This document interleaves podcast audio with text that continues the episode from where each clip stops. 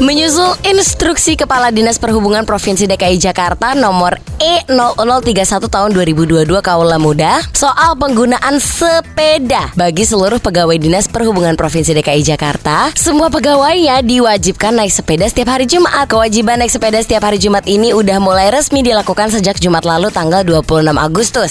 Jadi pegawai di Sub DKI bisa menjadikan sepeda sebagai moda utama ataupun moda lanjutan ke tempat kerja. Meski kewajiban ini adalah bentuk sosialisasi jalur sepeda di DKI Jakarta yang udah tersedia. Hal ini juga bisa didukung dengan menggunakan moda transportasi umum lainnya, misalnya angkot atau mungkin bis dan kemudian dilanjut sepeda. Interupsi Pak Ketua, saya kebetulan tinggalnya daerah Cibinong. Mm-mm. Gimana saya naik sepeda? Mau naik KRL sih bisa, orang di KRL aja udah padat banget Pak. Gimana tuh? Nah itu dia ya.